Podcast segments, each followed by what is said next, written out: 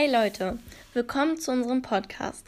In der heutigen Folge wollen wir über den ökologischen Fußabdruck des Menschen durch seinen übermäßigen Fleischkonsum diskutieren und überlegen, wie wir unser Verhalten verbessern könnten.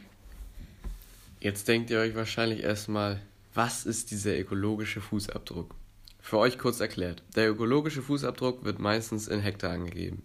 Er beschreibt die biologisch produktive Fläche, die durch die Lebensweise eines Menschen, Landes oder Kontinents pro Jahr verbraucht wird. Hm, aber was hat das denn jetzt eigentlich mit unserem Fleischkonsum zu tun? Die Messung des ökologischen Fußabdrucks beinhaltet viele Faktoren, mitunter auch das Essverhalten des Menschen. Besonders wird dabei der Fleischkonsum kritisiert. Stimmt, wenn ich genauer darüber nachdenke, beeinflussen wir durch das häufige Fleischessen die Größe des ökologischen Fußabdrucks negativ. Genau. Also, hast du Ideen warum? Als du mir erzählt hattest, dass wir einen Podcast zum Thema Fleischkonsum aufnehmen wollen, habe ich mich aus Interesse nach dem Fleischkonsum der Menschen erkundigt. Dabei bin ich auf eine erschreckende Zahl gestoßen. 300 Millionen Tonnen pro Jahr verzehrt Deutschland an Fleisch. Außerdem habe ich gelesen, dass der Fleischhunger der reichen Länder nicht mehr im eigenen Land gedeckt werden kann. Daher wurden und werden zum Beispiel Waldflächen im Amazonasgebiet abgeholzt, die als Weideflächen für Rinder und als Ackerflächen für Futtermittel dienen. Weltweit werden zwei Milliarden Tonnen Getreide produziert. Allein 40 Prozent der Ernte werden an Rinder, Schweine und andere Nutztiere verfüttert, da man allein für ein Kilogramm Rindfleisch ca. sieben Kilogramm Getreide benötigt. Hm.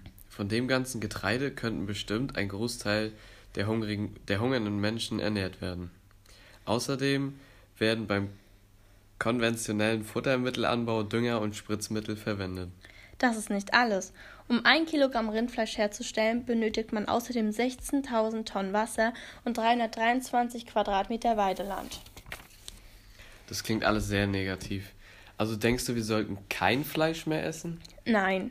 Wir versetzen uns mal in das Jahr 2000. In dieser Zeit aßen die Menschen in den reichen Ländern rund 37 Kilogramm Fleisch pro Kopf pro Jahr. Das ist weniger als die Hälfte des heutigen Fleischkonsums, aber der Idealwert. Hauptsächlich liegt das an den veränderten Essgewohnheiten und der billigen Produktion, durch die die billigeren Preise zustande kommen. Damals haben die Menschen Prioritäten auf Qualität und nicht auf Quantität und billigere Preise gesetzt. Aber was denkst du? Wie können wir etwas gegen den Fleischhunger und gegen den immer größer werdenden ökologischen Fußabdruck tun? Ich denke, wir sollten unseren Fleischkonsum reduzieren und das Essen von Fleisch zu etwas Besonderem, nicht Alltäglichem machen. Außerdem sollten wir Wert auf gute Qualität legen. Jeder kann etwas für, für die Umwelt tun. Und wenn es dann einfach nur mal ein Burger weniger bei der Lieblingsfastfood-Kette ist. So, ich würde sagen, mit diesem Satz beenden wir jetzt auch unsere heutige Folge. Wir hoffen, ihr seid das nächste Mal wieder mit dabei. Ciao!